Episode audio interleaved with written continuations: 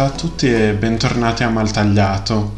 Oggi volevo fare un episodio un po' diverso dal solito. Volevo quindi commentare insieme a voi il documentario Sispirasi, un film uscito qualche giorno fa su Netflix e del quale negli ultimi giorni ho sentito talmente parlare da chiedermi se fosse necessario appunto un episodio a riguardo. Prima di tutto però volevo presentarmi, prima di poter commentare qualcosa di così tecnico con voi, vorrei farvi capire anche eh, perché credo di avere le competenze necessarie per farlo.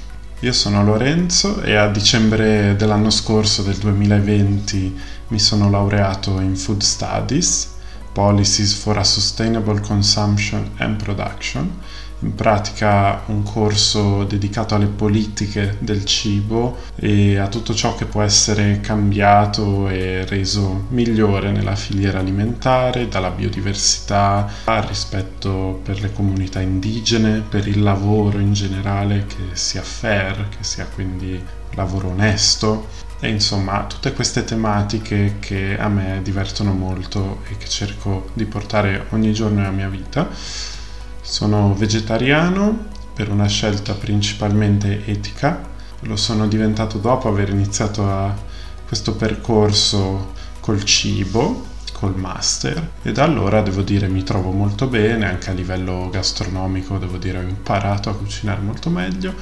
E um, sono passati ormai un anno e sei mesi abbondanti.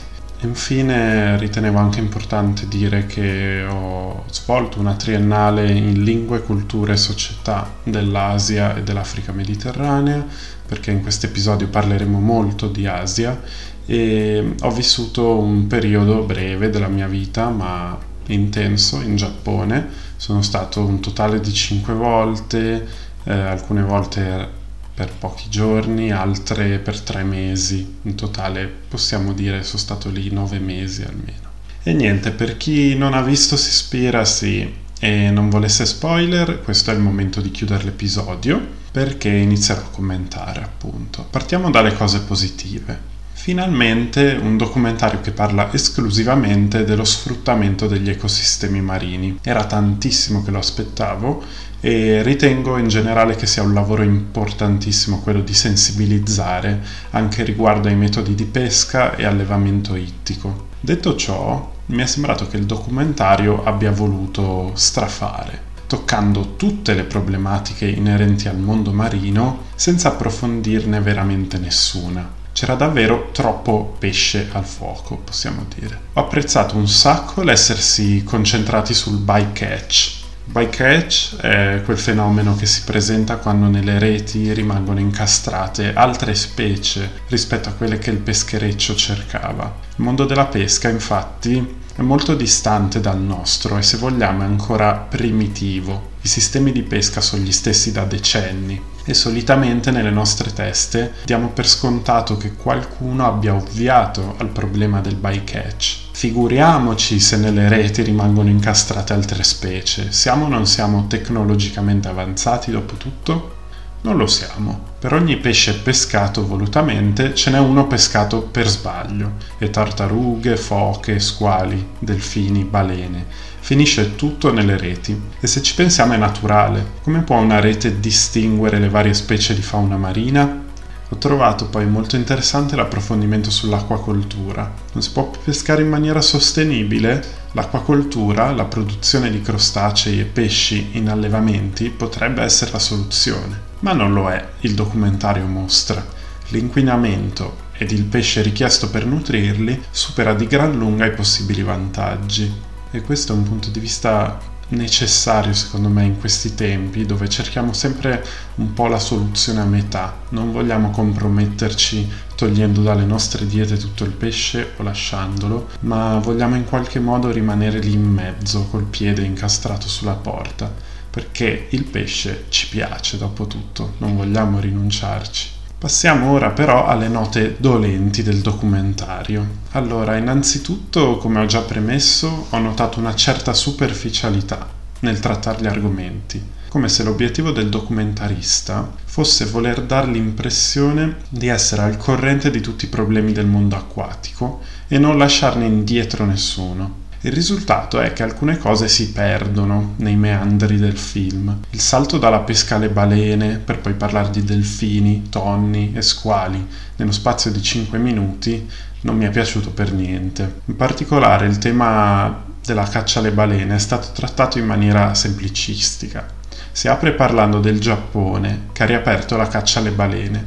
Ed è vero, ma qui vado controcorrente, questo è un fatto di per sé positivo, che finalmente il Giappone si stia prendendo la responsabilità delle sue azioni. La caccia alla balena non è mai finita infatti per questo paese, nonostante il trattato fittizio firmato nel 1986 che vietava la caccia di tipo commerciale delle balene, il Giappone ha di fatto iniziato a cacciare questo cetaceo a scopo di ricerca scientifica. E su ricerca scientifica voi non lo vedete, ma sto facendo le virgolette. Infatti i numeri che si aggirano in questi anni sulla caccia alle balene sono di oltre 500 l'anno pescate, con il 2007 come l'anno più sanguinoso, più di mille balene cacciate.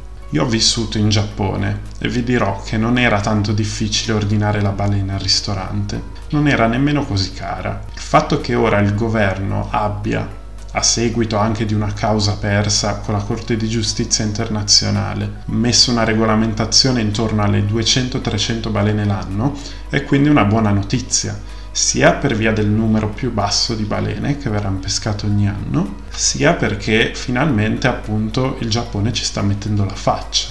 E bastava un po' di ricerca. La BBC, per esempio, visto che il regista è inglese, ne ha parlato tantissimo, ma forse stonava un po' con la narrativa che si stava cercando di dare al documentario. Sulla pesca poi si poteva enfatizzare dei dati più significativi, secondo me. A un certo punto viene mostrato per un attimo un grafico che mostra la quantità di pesce preso anno per anno e ci si focalizza sull'aumento continuo di questo numero negli anni recenti. Ma il dato più sconvolgente secondo me, che è passato un po' in sordina, è che l'anno più pescoso nella storia dell'umanità è stato il 1996, con 95 milioni di tonnellate di pesce, sono dati FAO. Da allora la pesca è diventata ancora più intensiva, quindi com'è possibile che si peschi di meno? La risposta è molto logica, c'è meno pesce. È dal 1996 che si ha una prova tangibile di questo fatto, eppure nessuno ne parla a piena voce e questo era un grande mezzo per poterlo fare. Un'altra critica costruttiva che devo fare è sulla cosiddetta conspiracy, tema fumoso che accompagna tutto il documentario già dal titolo, come se ci fosse una sorta di complotto internazionale ordito dalle lobby della pesca il reporter si mostra a volte inseguito dalla polizia o impossibilitato a filmare. A riprova ci sono dei poliziotti giapponesi che fermano i due documentaristi in un controllo assolutamente di routine e persone ad Hong Kong che vietano di fotografare la merce. Sarà che conosco molto bene queste due realtà, essendo stato anche ad Hong Kong per qualche tempo, ma mi è sembrato abbastanza forzato portare il tutto sulla cospirazione. Ali Tabrizi, il regista, non è di certo il primo a fare interviste scomode riguardo le pinne di squalo e la caccia ai delfini. Ci sono inchieste portate avanti da anni da professionisti su queste tematiche e valanghe di letteratura. La verità è molto più noiosa ed è che è tutto fatto alla luce del sole, che è ancora peggio. I governi non si oppongono a questo regime regolamentando meglio la pesca, perché sino ad oggi non è stato considerato un problema politico abbastanza importante. Non porta o toglie voti se non quelli dei pescatori. Discorso molto diverso invece per quanto riguarda la parte di documentario dedicata alla Thailandia e alla schiavitù, perpetrata da alcuni pescherecci. Anche lì ci viene fatto vedere come il reporter sia preoccupato a mettersi in salvo. Dall'alto del suo passaporto britannico dubito che in Thailandia gli avrebbero mai torto un capello. Al limite gli avrebbero distrutto i filmati. Cosa è successo invece alle persone che ha intervistato? L'etica del ricercatore è sempre, ma sempre, di mettere al primo posto la sicurezza e l'incolumità degli intervistati. Loro sì che potrebbero rischiare il carcere o peggio. Io sinceramente ero preoccupato per loro e spero che stiano bene. Ho trovato davvero incosciente per un regista alle prime armi che probabilmente era alla prima esperienza non da turista in un paese povero, inerpicarsi in un'inchiesta del genere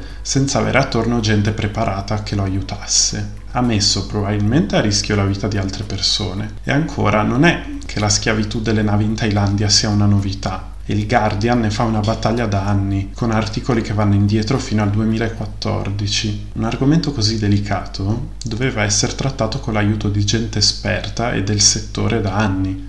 Per quanto anche io sogni di fare il detective, l'ho trovato non professionale. Infine ho qualcosa da dire sul messaggio finale. Io sono vegetariano, come ho detto nell'intro, e ormai è un anno e mezzo che non mangio più pesce. Supporto a spada tratta chiunque voglia intraprendere questa scelta, per qualsivoglia motivo, perché è assolutamente d'impatto, è dimostrato scientificamente, ma è un punto di partenza e non di arrivo come vuol far passare il messaggio finale del film, che infatti è molto orientato al consumatore. Non mangiate pesci e questo problema sparirà. Purtroppo noi non abbiamo così tanto potere come individui. Può davvero mettere fine a questi problemi sono i governi. Se davvero si vuole attuare un cambiamento, ben venga la presa di coscienza personale, ma ci vuole soprattutto una presa di coscienza collettiva. Era molto interessante la parte del documentario in cui si spiegava come i governi diano sussidi sempre più grandi alle attività di pesca